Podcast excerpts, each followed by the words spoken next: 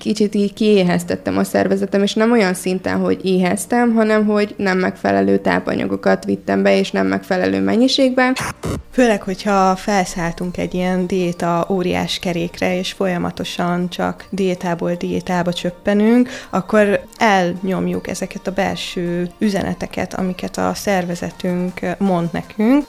Egy fenntartható étrend és egy célirányos, időszakos diéta között is óriási különbség van, és szerintem ezt is sokan összekeverik, vagy nem látják a különbséget. Üdvözlök mindenkit, én Gelencsér Tímea vagyok, ez pedig a Biotekus a legújabb podcast adása. Három fantasztikus vendéggel vagyok itt a stúdióban, akiknek egy közös pontja biztosan van, mégpedig a tudatos és a kiegyensúlyozott táplálkozás alkalmazása és annak hirdetése. Mondjuk ehhez én is csatlakoznék. Ez lesz a mai témánknak az egyik része is, ami nem más, mint a divat diéták, avagy minek ne dőlj be. Itt van velünk Kis Olivia, a biotekus, a dietetikus szakértője, akinek az egészségtudatos életmód hosszú távú fenntartásának elsajátítása a célja. Oliviától egyébként a Biotekus weboldalán a szakértő válaszol kis fülecske alatt nyugodtan feltehettek bármilyen kérdést, akár táplálkozásban, akár egészséges életmódban, táplálékkiegészítőkkel kapcsolatban is. Itt van velünk Tajti Hanna, aki a Biotakusa egyik sportolója, és az influencer csapatmarketing koordinátora is. Tíz évig versenyszerűen kézilabdázott, táncolt, illetve atletizált. Életében fontos tényező az étkezési szokásaink kialakítása és tudatos koordinálása. Itt van velünk dr. Vörös Zoárd is, hogy ne csak csajok legyünk itt a stúdióban. Zoárd is a Biotakusa egyik sportolója, illetve a Sportaolik YouTube csatorna megálmodója. Zoár 8 éves kora óta sportolt, először súlyemelt, aztán atletizált, de végül a boxban és a konditermi edzésben találta meg önmagát. A mai napon itt a podcastben igazából az étrendek között próbálunk majd eligazodni. Mik azok a divat diéták, hogyan ne kerüljünk csapdába, mi az, amit ne kövessünk, viszont mi az, amire érdemes odafigyelni, hogyha tényleg egy hosszú távon fenntartható életet szeretnénk, hogyha a táplálkozásról és az egészséges életmódról van szó. Beszélgetni fogunk ételérzékenységekről, is, illetve hogyha valaki szeretné megtudni, hogy milyen ételérzékenysége van, akkor mit tegyen, illetve hogy ezekkel hogyan lehet együtt élni, és a mindennapjainkba az étkezésünkbe beilleszteni. Olivia, hozzátenném fel az első kérdést, mert nagyon sokan keverik a diétát, a fogyókúrát, illetve az étrendeket, hogy mi ezek között a különbség, és mi pontosan a divat diéta. Igen, egyébként manapság a fogyókúra, illetve a diéta fogalma az teljesen összemosódik. Ez azért probléma, mert ugye a fogyókúra az általában egy időszakos táplálkozási változtatást igénylő étrend, amit általában mozgással, sporttal szoktunk kiegészíteni. A diéta pedig akár egy életen át is tartható, például, hogyha valaki laktózintoleranciában szenved, vagy mondjuk gluténérzékeny, nekik akkor egy életen át tartó diétát kell folytatni. A divatdiéták pedig jellemzően egy divat fogyókúrás irányzatot képviselnek, és a közös bennük az, hogy gyors fogyást ígérnek rövid időn belül. Általában az jellemzi őket, hogy nem szükséges nagy változtatásokat tennünk a fogyás érdekében. És mi most a legtrendibb divat diéta? Tehát mi az, amit most annak tartanak, hogy na most aztán két hét alatt, mert vannak ezek a clickbait cikk címek például, hogy két hét alatt 8 kilót lefogysz, és akkor nyilván mindenki rákattint, hogy na ezt hogyan történik. Most éppen mi az, amit így hirdetnek? Hát szerintem majdnem mindent így hirdetnek manapság egyébként.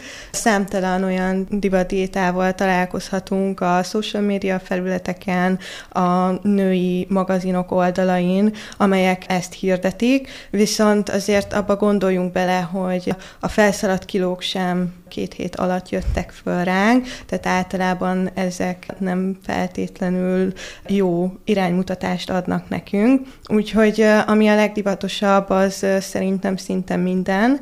Az alapján lehet egyébként a divatdiétákat csoportosítani, hogy mi az, amit kontrollálnak, mi az, amit tiltanak, és mi az, amit megengednek. Például vannak olyan divat fogyókúrák, amik egy bizonyos étel köré épülnek, például a tojás diéta. A káposzta. Igen, a káposzta leves diéta, így van, vagy a bébi étel diéta, esetleg az ilyen gyümölcskúrák, mint például a trópusi diéták. Bocsánat, ilyen is van, hogy bébi étel diéta. Igen. Felnőtteknek? Igen, felnőtteknek, és a sztárokkal szokták általában hirdetni, hogy ők csak bébi ételt fogyasztanak. Wow. És ott valaki lefogyott már? Hát Tényleg? a média szerint igen. És egyébként még az alapján is szoktuk a divatdiétákat csoportosítani, hogy milyen makrotápanyag eloszlás szerepel bennük, tehát vannak ugye alacsony szénhidrát tartalmúak, magas fehérje tartalmúak, illetve alacsony szénhidrát, és kombináltan magas zsírtartalmú diéták is, mint például ugye a ketogén diéta. Zoárta, nagyon csodálkoztál itt ezeken a diétákon, te nem próbáltál még ilyet? Én megmondom őszintén, hogy nem. Tehát, hogy én ilyen nagyon speciális diétát nem próbáltam még erre a fitness vasútra felülve én is a, ennek a pályafutásnak az elején, amikor így kísérletezgettem az egészségtudatos étkezéssel, akkor ennek hívtam, akkor voltam nagyon szélsőséges diétákon. Például volt, amikor én is nagyon tartottam a szénhidráttól, a kalóriától, szákás szeretnék lenni, nem szabad enni, stb. Tehát ilyen hibákba belestem, viszont nem próbáltam semmilyen ilyen, ilyen speciális diétát eddig. Volt annak bármilyen hátulütője? Amikor ilyen nagyon szélsőséges diétát próbáltál ki? Hát a legnagyobb hátulütője az volt, hogy stagnáltam, amin annak volt köszönhető, hogy mondjuk nem épült le az izomzatom, hogy nagyon sokat edzettem, és mellette viszont nem sokat ettem, fehérje bevitel még úgy nagyjából rendben volt, és hát utólag ért ez a felismerés, hogy évekig nagyjából egy helyben jártam, tehát nem sikerült igazából számottevően fejlődni, és nehéz beismerni az embernek azt, hogy hát nem jó eszközöket választott De meg. akkor izomtömeget szerettél volna növelni? Mm, jobban szerettem volna kinézni, tehát nem is volt az, hogy most akkor nyilván izmosodni szerettem volna, meg egyszerre szákás lenni, mint ahogy ugye mindenki ezt a legelején eltervezi, csak rá kellett jönnöm arra, hogyha mondjuk nem eszek, meg nincs szénhidrát, meg nincs energiaforrás, akkor ez nem tud megvalósulni. Hanna, viszont te még versenyzőként is színpadra álltál testépítőként, tehát ezeket a szélsőséges diétákat talán te hosszabb ideig is csinálhattad, mint az OR. Igen, igen, velem az volt a probléma, ami nem is feltétlenül biztos, hogy probléma, de egy már jó fizikummal tévedtem le az edzőterembe, ahol fel is figyelt rám szinte azonnal egy edző, és hát kérdezte, hogy melyik gyakorlatot milyen súlyjal szoktam csinálni, és akkor mondtam neki, hogy ne haragudj, én most vagyok itt először, tehát hogy semmit nem szoktam semmivel, és akkor mondta, hogy hát ő kedvet kapott írni nekem egy étrendet, egy edzéstervet, és akkor kezdjünk el ezzel komolyabban foglalkozni, és hogyha ez jól megy, akkor irány a versenyzés. De hát nyilván elültette a bogarat a fülembe, és én onnantól kezdve tényleg vakon követtem az ő utasításait, és hát itt kezdődött az, hogy hát makacs vagyok egyébként, azt tudni kell rólam, és nálam nem volt tömegelés időszak. Tehát, hogy nálam sosem volt az, hogy na, egy kicsit akkor magasabb szénhidrát, amitől lehet majd egy kicsit csökkenteni, és akkor ez egy jó irány hanem én egyből így bele a közepébe, és úgy gondoltam, hogy akkor tartom azt a formát hónapokon keresztül, amivel egyébként majd a színpadra fel fogok tudni állni. Hát ez így is történt, meg baromira élveztem egyébként, hogy minden változást láttam azonnal szinte a testemen, viszont ennek meg volt a hátulütője a versenyek után. Ugye én is ezt az alacsony zsírtartalmú ételeket fogyasztottam, alacsony szénhidrátbevitellel kombinálva magas fehérjével, hogy ugyebár én is az izomtömegemet szerettem volna megtartani, ezt egyébként sikerült is, viszont így az alacsony szénhidrát miatt elkezdett a női szervezet raktározni, és hát Olivia ezt meg tudja erősíteni, hogy ez nem feltétlen az egészséges irány, úgyhogy én végignyomtam egy versenyszezont, aztán meg is köszöntem már, mert én azért kezdtem el edzeni, azért is sportoltam mindig, mert az egészségem volt az elsődleges, és ez már nem az a vonal volt sajnos. Igen, most nagyon így elmentünk a szélsőséges diéták felé, de akkor mi az az étrend, ami viszont hosszú távon tartható, és tényleg jó, és nem zsigereli ki a szervezetet? Igen, hát én mindenkinek azt javaslom, hogy egy antidiéta szemléletet próbáljon meg felvenni, tehát kerülje ezeket az időszakos diétákat, a szervezetünk egyébként jelez, hogyha éhesek vagyunk, jelez, hogyha jól laktunk, csak hosszú idő alatt, főleg, hogyha felszálltunk egy ilyen diéta óriás kerékre, és folyamatosan csak diétából diétába csöppenünk, akkor elnyomjuk ezeket a belső üzeneteket, amiket a szervezetünk mond nekünk, és ezáltal nem hallgatunk arra, ami ténylegesen a szükségletünk lenne. Úgyhogy én mindenkinek azt javaslom, hogy kezdje el megismerni önmagát, és tapasztalja ki, hogy mi az, ami neki jó. Ebben egyébként egy dietetikus tud segíteni, hogy hogyan kell ezt pontosan elkezdeni. Igen, mert nem mindenkinek jó ugyanaz. Tehát, hogy nekem például az időszakos bőjt tök jól bejött. Én energikus voltam tőle, jól éreztem magam tőle, ugye ez az időszakos étkezés, ez a 16 órát nem eszünk a 24-ből, 8-at pedig igen, és akkor a 16 órás bőjt időszak alatt pihen a szervezetünk, meg stb. Nekem egyébként ez nagyon bejött, de valakinek egyáltalán nem. És ugye nagyon sok olyanokat hallunk, hogy, hogy vércsoportdiéta, meg különféle étrendek, hogy ezeket meg szoktatok vizsgálni, vagy amikor mondjuk egy étrendet írtok egy adott embernek, akkor miket vesztek figyelembe? Amikor étrendet írunk, akkor nem gondolunk a diétákra egyébként. Amúgy az időszakos bőtölés annak számít? Igen, igen, az, igen, az hm. intermittent fasting is egy diéta irányzat, és amikor étrendet kell készíteni valakinek, akkor általában az ő egyéni kéréseinek megfelelően szoktuk ezt felépíteni. Tehát azzal szoktunk kezdeni, hogy felmérjük a táplálkozási szokásait, és ez lehet egyébként szóban, vagy táplálkozási napló formájában, és ez alapján szoktuk összeállítani az egyéni étrendet. Van még ez a nagy kalóriaszámlálás? Én egyébként azt érzem, hogy így az évek alatt már sikerült kitapasztalnom azt, hogy mi az, ami számomra a legmegfelelőbb. Nekem egyébként a versenydiéta alatt az volt a legnehezebb, hogy napi ötször étkezzek, Nekem egyébként az időszakos bőjt is nagyon jól működött, de utána átálltam erre a nap, mert az időszakos bőjt alatt is én egyébként kétszer ettem, tehát hogy ilyen 12 körül reggeliztem, ebédeltem egybe, azzal elmentem edzeni, és már csak vacsoráztam, ez sem volt feltétlen a legjobb, mert szerintem nagyon alacsony kalóriát vittem be, ahhoz képest amennyit mozogtam, és így áttértem arra, hogy napi háromszor étkezem, és ez nekem teljesen oké. Okay. Egyébként te akkor jól is csináltad, vagy ha lehet ilyet mondani, hogy jól csináltad, mert van, aki meg túl sok kalóriát fogyaszt ugye uh-huh. abban az időszakban, amikor lehet enni, hiszen nem csak az a lényeg, hogy, hogy mennyi kalóriát, hanem hogy annak milyen a makrotápanyag uh-huh. összetétele, ugye mennyi zsírt, szénhidrátot és fehérjét fogyasztasz.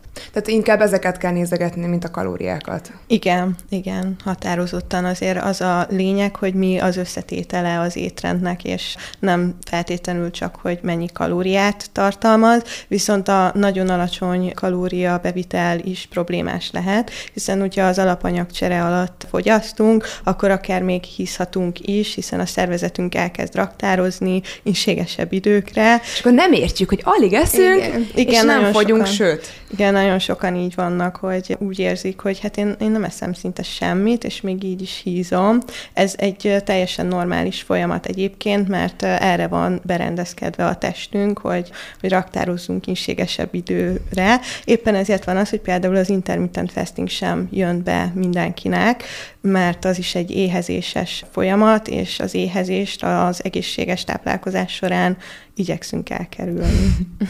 Te egyébként éheztél közben? Én nem egyébként, én, én nem. Sem. Én sem. Egyáltalán Tehát nem. nem volt az, hogy már kopogó szemmel vártam azt, hogy de letüssön az óra, és hogy úristen, ennem kell, és akkor tényleg az egész hűtött, hanem nekem az tényleg egy ilyen, jó lehet, hogy egyébként az amiatt is, mert hogy úgy éreztem, hogy túl sokszor ettem, meg túl sokszor kellett tenni, és egy kicsit felüdülés volt az, hogy ezt csökkenthetem, és, és pont ez volt az az irány, ami, ami akkor működött, de éreztem én is egyébként igen, hogy hosszú távon nem feltétlen biztos, hogy ez lesz a jó, és akkor azért növeltem. Ez, ez a válasz, igen, ez a kulcs, hogy hosszú távon nem feltétlenül ez lesz a jó. Mhm. Egyébként uh-huh. ezt tartjátok még? Tehát nem. Te... nem. Uh-huh. Hát én így a, az életvitelem miatt egyszerűen nem, mert én úgy kezdtem mindig, hogy tízkor ettem először, uh-huh. vagy valami ilyesmi volt, és hogyha mondjuk reggel ötkor, meg hatkor kell felkelnem, akkor persze nem tudom tízig Így ezt van. itt tartani, úgyhogy, úgyhogy nekem az életem periódusaitól függ, hogy éppen tudom-e tartani, vagy sem. És akkor itt az időszakos bőtörés után visszatérve a kalóriákra, próbáltatok-e már bármilyen kalória számláló applikációt, vagy ami így méri, hogy mit esztek? Igen, egyébként én szeretem feljegyzetelni egyébként minden napomat, hogy lépésszámban mennyit tettem meg, mennyi folyadékot fogyasztottam,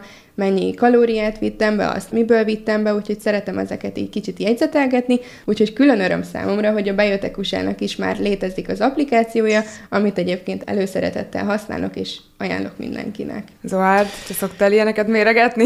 Vagy ez nagyon csajos? Nem méregetek már, én is mértem kalóriát, meg szerintem van értelme. Én ez az egész kalóriamérés, meg étrendtervezés témakörhöz annyit tennék hozzá, vagy szerintem ez fontos így erre rámutatni, hogy én minél jobban ástam bele magam ebbe a kérdéskörbe, annál jobban egyértelművé vált számomra, hogy ez nagyon durván túl van misztifikálva, ez az egész étrend kérdéskör, ami azt jelenti, hogy van ez a tétel, amit nagyon gyakran hallunk mostanában, ez az alapvetés itt a táplálkozás tudományba, hogy napi kalória szükséglet, kalória deficit, kalória szuficit, tehát kalória többlet.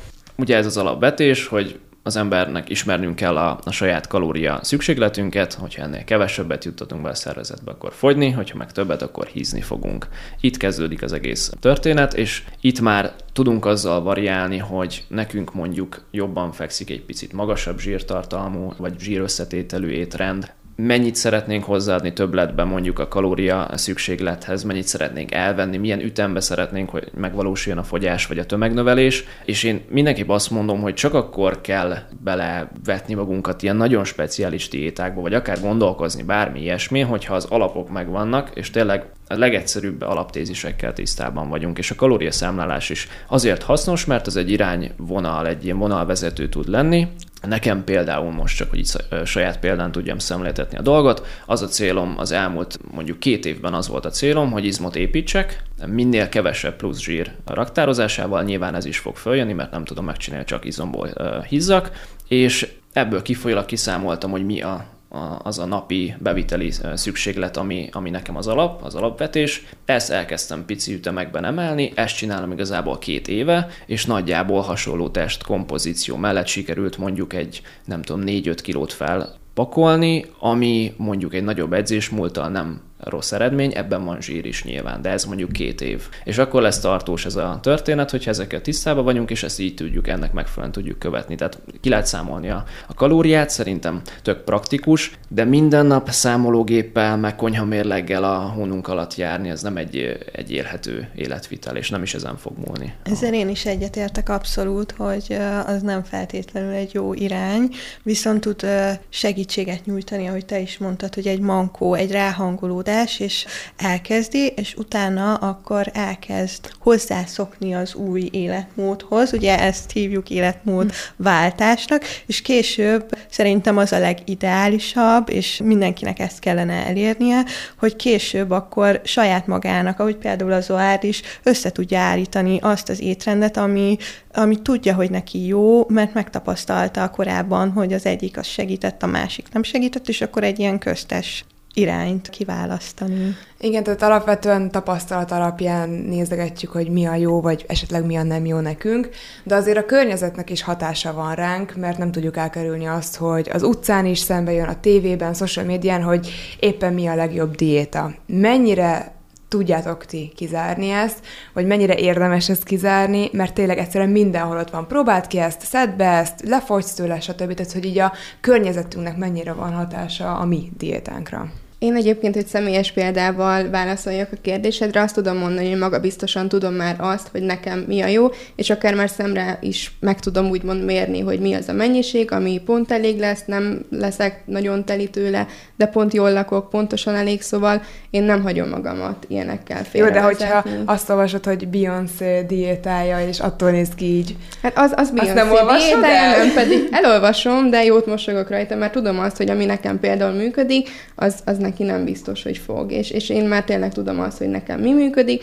Például én egyébként, hogyha tojást reggelizek, akkor egész nap ilyen telítettségérzetem van. Nem feltétlenül jó, hogyha ilyen zsíros fehérjés reggelit fogyasztok, pedig ez is egyébként mennyire fancy volt, nem tudom, nem olyan régen. Nekem kell az, hogy szénhidráttal indítsam a napot, attól érzem magam energikusnak, attól érzem azt, hogy jól indul a napom, és nem leszek leterhelve egész nap. Szerintem nyilván mondjuk a közösségi médiának nagyon nagy szerepe van ebben, azt, azt le tudjuk szögezni, ezért nagyon erősíti ezeket a hangokat, és én úgy gondolom, hogy nagyon fontos megtanulnunk a egy kritikus gondolkodással tekinteni ezekre az információkra, ami nem csak egyébként a táplálkozás tudományban fontos, vagy a táplálkozással kapcsolatban gondoljunk itt a filterekre, a ki mit mutat magából, mennyi pénze van, milyen elvárásokat támasztunk saját magunk elé ezek miatt, az impulzusok miatt. A kritikus gondolkodás alatt pedig azt értem, hogy ha kapunk egy információt, készen kapunk valamit, azt ne akarjuk rögtön készpénzként venni és alkalmazni. Mert szerintem mi emberek azért nagyon ki vagyunk éhezve és fogékonyak vagyunk minél egyszerűbb, minél frappánsabb és minél gyorsabb eredményt ígérő ilyen történetekre, meg ilyen megoldásokra, és néha meg kell állni és picit körbejárni ezt az adott kérdést, vagy ezt az adott állítást akár. Nyilván mondjuk, hogyha egy, egy influencertől halljuk ezeket a, a gondolatokat, ugye ez azért is aktuális, mert többen foglalkozunk ezzel is, mármint itt a, itt a podcast körében. Mm. Szóval ez azért is más, mert ugye az influencerek vagy tartalomgyártók körül van egyfajta személyi kultusz. És ezért eléggé vakon el tudják hinni a követők, hogyha valamilyen állítás elhangzik. Ez meg már a tartalomgyártónak a felelőssége, hogy, mm. hogy olyan... És ez nem játék. És ez nagyon nem játék, főleg ebben a, az életvitel, fitness témakörben, mert itt tényleg emberéletekkel lehet játszani, úgymond nem szószoros értelemben, de azért hát erről az van szó, az egészségről. Szóval ez, ez egy fontos dolog. Igen, egyébként az is jellemző, hogy az influencerek ilyenkor azzal takaróznak, hogy hát én nekem ez jó, nem biztos, hogy nektek meg fog felelni, de én nekem ez így szuper volt. Igen, és ezzel együtt így burkoltan ajánlják egyébként, igen, akkor igen, van karatlanul. Igen, és hogyha több tízezer ember közül akár csak egy kettő vagy száz azt mondja, hogy hű, de hát neki olyan jó lapos a hasa, és olyan jól néz ki, ezt csinálja, hát én is kipróbálom, hát ha én is mhm. csinosabb leszek, és ez, ahogy Zoárd mondta, ez borzasztó nagy felelősség egyébként, és amúgy ők így ezzel hárítják a felelősséget, uh-huh. hogy ez vagyok én, én ezt csinálom, és nektek nem muszáj, de azért elmondom ezt több tízezres hallgató vagy nézőkörömnek. És a másik az, hogy sokszor meglátnak egy adott diétát, most mondok egy példát, nem tudom, van én egy alma diéta, vagy mit tudom, egész nap egyél almát, és akkor lefogysz. Van. És ők így, komolyan. és valószínűleg le is fogysz egyébként. Hát igen, egyébként. Mert nem tudsz annyi almát megenni, hogy az kalóriában. Igen. igen. Na de hogy, hogy egyik napra a másikra így beleugranak ezekbe a diétákba, és ennek nem kell egy ilyen felvezetés, tehát hogy lé, kicsit lépcsőzetesen, nem pont ilyen drasztikus diétába, de hogy bármilyen diétába valaki belekezd, az, azt így egyik napra a másikra, mert én bármikor volt egy ilyen, hogy mondjuk egy fotózásra egy kicsit úgy szerettem volna formálódni, akkor mindig így, így naponta csökkentettem mondjuk így a szénhidrát mennyiséget arra a szintre, amit utána tartani szerettem volna, de nem a magasról az alacsonyra egy nap alatt. Igen, ez a hirtelen beleugrás sem jó. Hát, ha engem kérdezel, akkor ne ugorj bele egyébként. Ja, én nem, de... ezt most csak példaként hoztam Igen, föl. igen, így akkor a hallgatóközönség ne ugorjon bele, de nyilván, hogyha valaki szeretne fogyni, akkor az egy hosszabb távú folyamat lesz. Természetesen a divadiétákkal is lehet fogyni, tehát ez nem kérdés, mindegyik fogyást fog eredményezni, hiszen a korábbi életmódunkhoz képest elég jelentős változás következik be, Például azzal, hogy többet eszünk, vagy rendszeresebben táplálkozunk egy nap folyamán. Ezzel már lehet, hogy egészségesebbek leszünk, és amúgy fogyni is fogunk, mint egy mellékhatás. És a kérdésedre válaszolva egyébként én azt mondom, hogy akkor, hogyha valaki szeretne így hirtelen fogyni, akkor is lehet érdemes egy dietetikus segítségét kérni, mert hosszú távon akkor ez a jó-jó effektus előjöhet, hogy te akkor hirtelen hirtelen lefogytál, ahhoz a szervezeted nem alkalmazkodik, nem sikerült adaptálódni a, a testednek, se a lelkednek, és a szigorú megszorítások később egyébként túlevéshez vezethetnek, ugye ez lesz ugye később a jó-jó effektus. És a jó-jó effektus az lelkileg körülbelül még megterhelőbb, mert ez a lefogytam, visszahisztem. Igen. Vagy nem tudom, hogy ti tapasztaltatok-e már ilyen jó-jó effektus, vagy volt-e már. Bár a versenyzésnél, ahogy említetted. Nem is feltétlen a jó-jó effektus, mert mondom, én egyébként elég szerettem, viszont nem feltétlen elegendő szénhidrátot, elegendő zsírt, és én azt éreztem, hogy kicsit így kiéheztettem a szervezetem, és nem olyan szinten, hogy éheztem, hanem hogy nem megfelelő tápanyagokat vittem be, és nem megfelelő mennyiségben, és hát igen, utána én is megtapasztaltam azt, hogy úristen, ugyanúgy diétázok, ugyanúgy ugyanúgy kardiózok, sőt még többet, de közben azt éreztem, hogy csak szedem fel a kilókat, és hogy raktároztam, és hát ezt egyébként lelkileg sokkal nehezebb volt megélni, mint ahogy a testem megélte, mert valószínű a testem akkor már boldog volt, mert hogy többféle táplálékot kapott, viszont én, én meg így kb. tükörben nem tudtam nézni, mert hogy akkora volt a változás. Amit én láttam egyébként, ez külső szemmel nyilván nem volt ilyen drasztikus, de én viszont nagyon drasztikusan éltem meg, és, és ez nekem inkább lelkileg volt megterhelő. Egyébként ez is nagyon fontos, amit a te eseted is mutat, meg visszakanyarodva arra is, amit Timi mondott, hogy az sem mindegy, hogy milyen célt szolgál az adott étrend vagy diéta, nevezzük inkább diétának. Tehát mondjuk a te esetedben ez egy versenyfelkészülési Igen, ciklusnak volt a része. A legszomorúbb volt, meg a legnehezebb volt azt megtapasztalni, és valamiért ezért is hagytam abba, hogy én nem 10 percre szeretnék egy jó formát prezentálni, amíg fent vagyok a színpadon, és majd lesétálok, és vége az egésznek, hanem szeretném ezt tarthatóvá tenni, és éppen ezért döntöttem amellett, hogy az életmódot folytatom, és a versenyzés pedig nem, mert hiszen az tényleg csak egy adott időszakra vonatkozó jó Így kinézet. Van. És nem is csak ugye a versenyzés beszéltünk Beyoncé-nak a diétájáról, vagy egy fotózásra való bekészülésről, és nagyon fontos ezekkel kapcsolatban is megjegyezni, hogy ezek nem hosszú távon tartható mm. periódusok. Tehát kijön az új Marvel film, hogy néz ki benne Thor, úristen, plusz 20 kg izomtömeg, megnézem az étrendét, és elkezdek akkor 4500 kalóriát enni minden nap. De azt tudni kell, hogy akkor abban a három hónapos forgatási ciklusban ő úgy nézett ki, majd pedig miután nem tudta feltartani a szervezete azt a mennyiségű izomtömeget, szépen lassan lejött róla uh-huh. igazából az az izom, mert nem, nem fenntartható. Tehát egy fenntartható étrend és egy célirányos, időszakos diéta között is óriási különbség van, és szerintem ezt is sokan összekeverik, vagy nem látják a különbséget. Mert türelmetlenek vagyunk, mindent Nagyon azonnal akarunk, vagyunk. pedig ez egyáltalán nem erről szól. Csak van egy ellentmondás szerintem, én, én nem is csak az étkezésben mindenben azt látom, hogy ami gyorsan történik, az nem lesz tartós. Az gyorsan is megy. Könnyen, és tényleg könnyen. akármi, tehát hogy, hogy ezt, ezt nagyon sok mindenre rá, rá lehet vetíteni. És mi van akkor, Olivia, hogyha valaki egészségtudatosan táplálkozik, folyamatosan sportol, de mégsem tud fogyni? Ilyenkor valamilyen koroki háttér lehet, hogy valamilyen betegség lehet itt a háttérben, erre hogyan tudnak az emberek rájönni, vagy hogyha valaki egyszerűen tényleg nem tud fogyni, akkor hova forduljon, hogy kiderítse, hogy mi lehet a probléma? Előfordulhatnak olyan betegségek, ami kicsit hátráltatja a fogyást, itt megegyezném, hogy egyébként az elhízás önmagában is egy krónikus betegség, melynek lehetnek társbetegségei, amelyek vagy megelőzték, vagy szövődményként alakultak ki, és ez is nagyon fontos, de lehetnek olyan betegségek, amik ugye akadályozzák a fogyásunkat, ilyen például a pajzsmirigy alulműködés, a PCOS, inzulinrezisztencia vagy cukorbetegség, és azt kell ezekről is tudni, hogy megfelelő gyógyszeres és dietoterápia mellett azért ezekkel is lehet fogyni, tehát szinten lehet tartani, nem kell kétségbe esni, mert nagyon sok olyan beteg van, akik emellett is szuperül tudják tartani a súlyukat. Itt azt javaslom, hogy mindenképpen menjenek el gastroenterológushoz, endokrinológushoz, és később pedig akkor dietetikushoz, hogy segítsen beállítani az étrendjüket. El szoktad küldeni így a vendégeidet, akik segítségért mennek hozzád ételintolerancia vizsgálatra is?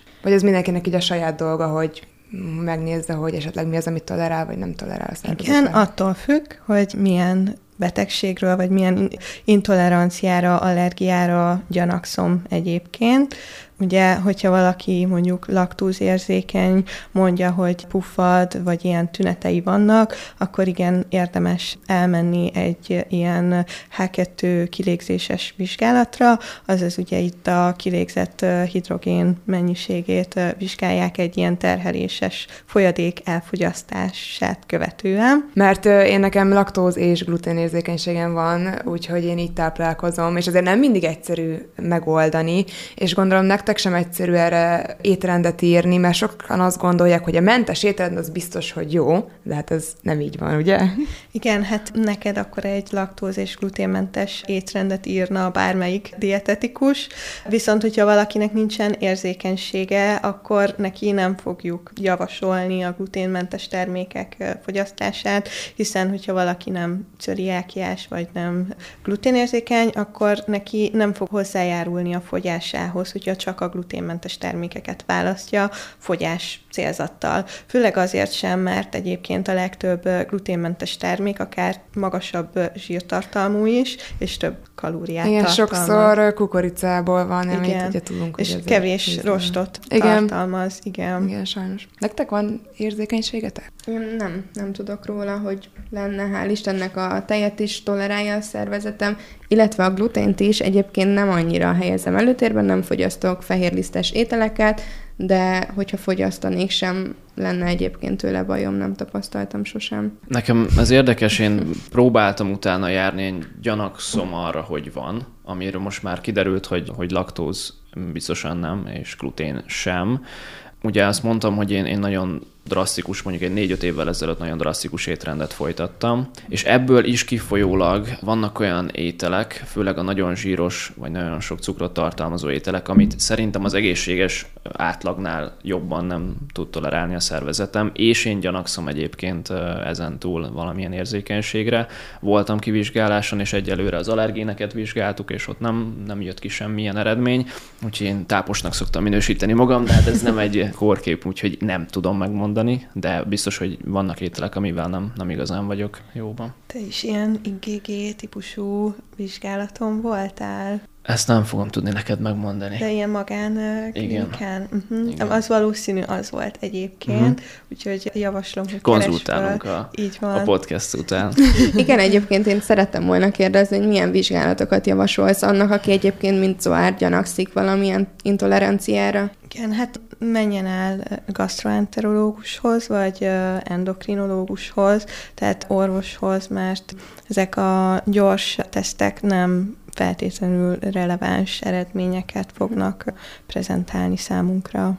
Nekem egyszer így a tojásra volt ilyen jelzésem, de úgy, hogy egyébként én nem voltam allergiás sose a tojásra, csak volt egy időszak, amikor állandóan tojást reggeliztem, desszertnek, mint a madártejet ettem, amiben nagyon sok tojást bele kellett ütni, és telítődött a szervezetem, elvileg azt mondták. Ilyen létezik? Hogy telítődött tojás? Hogy, te, hogy, hogy telítődik egy adott étellel, ami utána már nem esik jól, vagy puffadok tőle, vagy kipattok tőle a bőrön, vagy ilyesmi.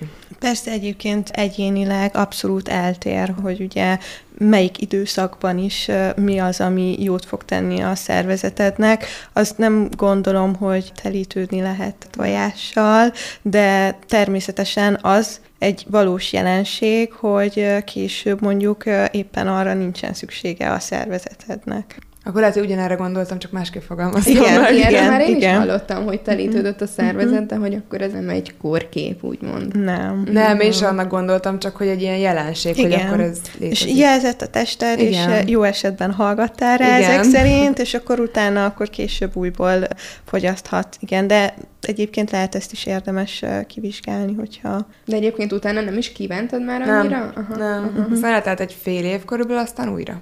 Egyébként a tojással egyébként én is így vagyok személy szerint, hogy ha lehet, akkor kerülöm, mert nekem sincsen kimutatva semmi, de amúgy szoktam érezni, hogy nem feltétlenül jó. És Zoár, te milyen étrendet követsz, mert még nem, nem beszéltünk erről, és szerintem sokan kíváncsiak. Én tényleg leegyszerűsítettem a, ezt a képletet, tehát én egy kalória többletben vagyok, ami nem túl jelentős, éppen ezért a változásnak az üteme is lassabb, amivel én teljesen okés vagyok így. Én eléggé színesen táplálkozom, vannak most olyan ételek igazából, ami, amik szerves részét képezik a napi étrendnek azért, mert praktikus, mert szeretem könnyű beilleszteni, stb. Például a ricskása, ami mondjuk egy ilyen állandó szereplő szokott lenni, de én mondjuk minden hétvégén, minden szombaton csinálok egy ilyen nagyobb erezdel hajam csalást is, mondjuk egy étkezés erejéig, ami megint egy érdekes kérdés, mert ez sem való szerintem mindenkinek. Én egyáltalán nem vagyok szigorú ilyen szempontból magammal. Én egy célnak rendelt, teljesen egyszerű, hagyományos étrendet folytatok, igazából kirekesztve néhány olyan alapanyagot, ami tudom, hogy vagy nekem rossz, vagy úgy általában nem mondjuk üres kalória, és nem egy hasznos beviteli forrás. De ha megkívánsz mondjuk egy olyan ételt, ami jó csaló ételnek számít így az egészséges életmódban, de te megkívánod, akkor azt megadod magadnak. Hétköznap nem. Ez nem azért van, mert azt gondolom, hogy ha, ha megadnám, akkor, akkor azzal nagy hibát követnék el, vagy összedőlne az étrendem, sőt, még valószínűleg a kalóriábevitelembe is bőven beleférne, hanem azért, mert nekem egy nagyon jó kis ciklikusságot biztosít, az egy tök jó keretet biztosít az, hogy tudom, hogy minden hétvégén kerül erre sor, és ez saját magamnak egy ilyen, egy ilyen keretrendszer, amit jó érzés azt tudni, hogy betartom, és azt is tudom, hogy utána meg ajándékozom magam. Szerintem ez is lenne valamilyen szinten a csalásnak a lényege, csak nem eszetlenül kell nyilván csinálni, hogy akkor ma szabad, úgyhogy akkor mindent magamba borítok. Úgyhogy ez nem is csalónapnak, hanem jutalomnapnak hívjuk inkább. Vagy egyébként a csaló napot sem tartom annyira jó ötletnek, inkább a csaló étkezést most már, mert azért egy csaló nap, amikor reggeltől estig össze-vissza eszünk, az nagyon fel tud borítani mindent. Nekem ez igazából egy tök jó ilyen, ilyen bevált módszer, de hát ez én vagyok, úgyhogy... Igen, mindig oda jutunk vissza, hogy egy dietetikust kell keresni, mert személyre szabott étrendet kell találnunk. Egyébként mennyire vagytok ti ilyen ételfotózók? Mármint, hogy ugye a social media tele van ételekkel, és nyilván ennek jó, meg rossz hatása is tud lenni szerintem, ti mennyire vesztek ebben részt? Én egyébként jellemzően akkor látom ezeket az ételeket, amikor már úgy végeztem a napommal, és egyébként már nem vagyok éhes, de úgy este, amikor van időm, elkezdem pörgetni a különböző platformokat, és hát nagyon jó ételkészítő influencereket követek, ami által egyébként lehet, hogy nem is vagyok éhes, de nyilván kívánom azt az ételt, amit éppen látok, és hát ilyenkor kell erősnek maradni. De... Ne nyitogasd a hűtőt. igen, igen, igen, úgyhogy ilyenkor kell letenni a telefont, és akkor valami más elfoglaltságot találni, de egyébként én is szeretek kísérletezni új ételekkel, fotózni is őket, úgyhogy szerintem nincsen ezzel, ezzel gond. Zoárd? Én azért szoktam fotózni az ételeket, mondjuk étteremben, hogy emlékként meglegyem. Ami lehet, hogy hülye hangzik, de igazából, ha mondjuk elmegyünk valahova párommal, családdal, nem tudom, különlegesebb helyre, én csak azért fotózom le, hogy majd visszanézzük, és emlékszel, hogy itt milyen finom valamit tettünk, és akkor tudunk erről beszélni. Néha szoktam ilyesmit csinálni, hogy valami informatív jelleggel egy tartalmat közzé tegyek, és akkor lefotózom azt, amit éppen összeraktam, vagy fogyasztok, és akkor szokott rám szólni párom, hogy ez nagyon-nagyon nem néz ki jól, úgyhogy inkább, inkább ne közzé. Úgyhogy nekem, nekem ilyen, ilyen mondjuk úgy perverzióm nincsen, de teljesen megértem azt, hogyha valaki egyébként egyébként ebbe így nem tudom, az esztétikai érzékét, vagy, vagy ezt így ki tudja élni. De szoktak tőletek recepteket kérni, hogy miket esztek, és ezt hogy Én egyébként el? szoktam alternatívákkal kipróbálni új recepteket, és ezeket meg is szoktam osztani, úgyhogy és szeretik is, én úgy veszem észre, mert azért most már törekszik mindenki arra, hogy a cukrot helyettesítsük, hogy a fehérlisztet helyettesítsük, úgyhogy én ezt jónak tartom, hogy, hogy léteznek már, és szerintem szinte mindent meg lehet oldani alternatív alapanyagokból. Szakmai szemmel ezek a videók, ezek a receptes videók, amik szembe jönnek veled mondjuk így a közösségi médián, azokról te mit gondolsz? Jók, kipróbálnád, vagy szakmai szemmel inkább keresünk egy dietetikust. Nem, azért erre nem azt mondom, hogy keresetek fel egy dietetikus. Én is nagyon-nagyon szeretem egyébként. Rengeteg ilyen influencert követek, aki megosztja a napi betevőjét, úgymond, és nagyon szeretem. Én ebből egyébként inspirálódok, mert szeretek főzni, szeretek új dolgokat kipróbálni, úgyhogy én úgy gondolom, hogy ez nem feltétlenül baj. Akkor lehet egyébként probléma, hogyha valaki nagyon részletesen megmutatja, hogy én ezt teszem egy nap. Ezt és nagyon sokan kérik, igen. hogy mit teszel egy nap, hogy mutasd igen. meg, mondd el. Igen, igen, de nem feltétlenül, mint ahogy mondtátok, hogy az Beyoncé, én meg én vagyok, tehát hogy nem feltétlenül lesz ugyanaz az én igényem, mint például valaki másnak, tehát más a fizikai aktivitásunk, más a, az anyagcserénk, más az életmódunk, tehát nem lesz ugyanaz. De ezek az alapszabályok, vagy nem tudom, én inkább macska körömbe teszem azt, hogy szabályok az, hogy hányféle különböző zöldséget vagy gyümölcsöt érdemes fogyasztani nap folyamán, vagy legyen színes a tányérod, vagy nem tudom, két liter vizet mindenképpen így meg egy nap, azért ezek általában mindenkire igazak. Igen, tehát hogy ezek teljesen inspirálóan tudnak hatni, és szerintem ez jó, abszolút. És jó rájuk nézni, nem? Tehát, hogyha így görgeted a Facebookot, amúgy jól néz ki. Igen, mondjuk egy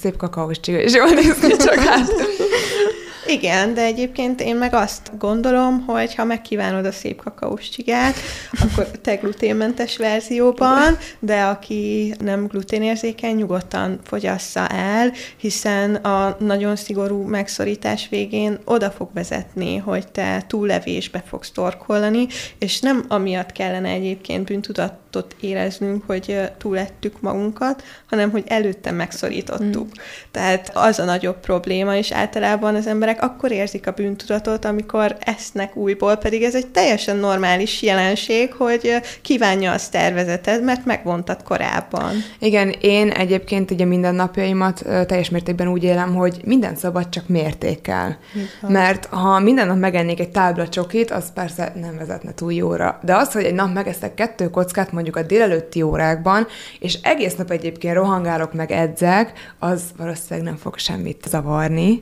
Én úgy gondolom egyébként, hogyha neked ott lesz, hogy minden délután 5 órakor meg kell lenned egy tábla csokit, lehet, hogy a második végén az kellemetlen lesz. Tehát, hogy nem biztos, hogy kívánni fogod. Biztos, hogy nem. Igen, tehát, hogy, hogy ez is addig kívánod, amíg tiltva van, vagy amíg megszorítod, Igen. és akkor utána mm. nagyobb mennyiséget tudsz befogadni, mint hogyha minden nap megennél egy fél táblával, vagy csak egy csíkkal. Most Igen. mondok valamit. Illetve nálam, ami még bejött, ez a sokszor kis adag mert én egyébként sem tudok nagy adagokat enni, de ez a sokszor pici adag, az így szakmailag milyen?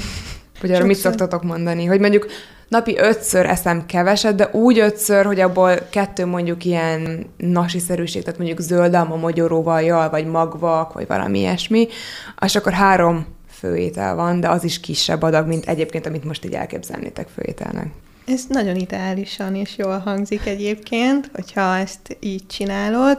Sokszor keveset egyébként nem csak feltétlenül azért javasoljuk, mert hogy úgy meg tudod szorítani a kalóriáidat, és akkor kevesebbet eszel, de eszel mégiscsak valamit, hanem azért is, mert hogyha ugye éhezel, nem fogyasztottál semmit, akkor lelassul az anyagcseréd, az emésztésed, a beleid, minden, és ott jön egy ilyen lassabb leállás, hogyha pedig rendszeresen viszel be valamit fizikailag is a szervezetedbe, akkor ez még anyagcserefokozó hatás hatású is lehet. Én is így gondolom. Örülök neki. És akkor tudjátok, szokták mondani ezt, most így a sportolókra nézek, hogy, hogy ugye nem tudom hány százalék az étkezésen múlik, meg hány százalék a sporton. Nálatok ez milyen arányban van? Én azt mondanám, hogy egy ilyen 30-70, tehát hogy nagyon nagy arányban oszlik meg az étkezés felé szerintem, mert igazából tudunk úgy is fogyni, hogy a fizikai aktivitásunk nem feltétlen magas, viszont nagyon sok múlik azon, hogy hogyan étkezünk, még akkor is, hogyha mondjuk kevesebbet mozgunk, de mindemellett ezért nagyon előnyben részesítem a mozgást is, úgyhogy nekem ez a kettő kéz a kézben jár.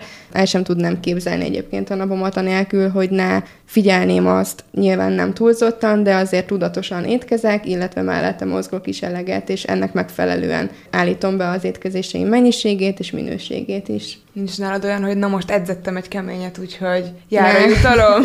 Ezeket már azért így elfelejtettem, illetve nem is biztos, hogy volt sosem meg egyébként. Mert amúgy sokan ebbe a hibába esnek, és egyébként ezzel mondják azt, hogy de hát én folyamatosan edzem, mégis hízom. Én megérdemlem. Mert megérdemlem, igen, de hát igen. hát azért mondjuk eléget, nem tudom, egy edzés alatt 300 kalóriát, és akkor a szép kis kakaós csiga, a cukormázal meg volt, nem tudom, 600, és igen. Akkor Hát igen, az nem feltétlen a deficitet meg a fogyást fogja eredményezni, úgyhogy ilyen hibában hál' Istennek most már nem esek, meg nem is nagyon estem igazából, én mindig is nagyon sokat sportoltam, és észrevétlenül is szerintem bőven elég kalóriát égettem el annak érdekében, hogy tényleg ehessek amennyit csak szeretnék, és amióta meg ezt tudatosan figyelem, azóta meg nyilván nincsenek ilyen bakik. Zoár? Én is nyilván törekszem ugyanannyira, vagy ugyanolyan mértékben odafigyelni mind a két aspektusra, meg még kiegészíteném egyébként a pihenés, regeneráció tényezőjével, de én is úgy gondolom, hogy azt kell mondanom, sokáig egyébként viaskodtam ez ellen a megállapítás ellen, de picit azért a táplálkozás, vagy nem is, talán nem is annyira picit többet nyom a, a latba, ha az eredményeket nézzük, ha az ilyen célorientált eredményeket nézzük. Nyilván mind a kettő vagy három aspektus oda kell figyelni, akkor lesz a legideálisabb eredmény, de nagyon-nagyon fontos a, a táplálkozás. Tényleg ezt mindenki megtapasztalja, hogyha valaki egy, egy picit is így komolyabb szinten űz bármilyen sportot igazából ami ennek köze van ehhez. Akkor itt a kis műsorunk végén pedig szerintem egy kicsit beszélgessünk arról, hogy miért is jó egészségtudatosan élni, hogy miért jó az nekünk, hogyha tisztán étkezünk, hogyha sportolunk, mert hogyha én magamról beszélek, én nem is tudnám elképzelni az életem, nem is emlékszem arra az időre, hogy volt-e nekem olyan, hogy esetleg nem így éltem, de az biztos, hogy szerintem ez a endorfin boldogság hormona, hogy termelődik azzal, hogy például edzek, mozgok, izzadok, sikerélményem van, hogy lefutottam reggel 10 kilométer, nem tudom, ez nekem a napi életembe kell, plusz az, hogy tisztán étkezem, ettől sokkal energikusabb vagyok, sokkal jobban alszom, gyorsabban forog az agyam, nem tudom, de hogy rátok milyen hatással van ez? Úgy gondolom, hogy nagyon sok időt kell magunkkal kettesben tölteni, és azzal, hogyha biztosítjuk ehhez a megfelelő üzemanyagot, jó minőségű és mennyiségű étel formájában, illetve ugye nyilván a testmozgást is ide tudjuk sorolni, sokkal kiegyensúlyozottabbak lehetünk. Ez az egész életvitel szerintem ad egy, egy ritmust a, nem csak a napjainknak, hanem az életünknek is. Nagyon fontos, hogy egy, egy nagyon nagy mértékű ön önreflexiót, vagy nem, inkább úgy mondom, hogy, hogy az önkép, a megfelelő egészséges önkép kialakításában egy nagyon fontos szerepet játszik az, hogyha ezekre a tényezőkre odafigyelünk, és hát nem utolsó sorban egészségesebb és hosszabb, tartalmasabb életet tudunk élni, ami meg úgy gondolom, hogy mindennél fontosabb, úgyhogy már csak ezért is megéri ezekre odafigyelni. Olivia?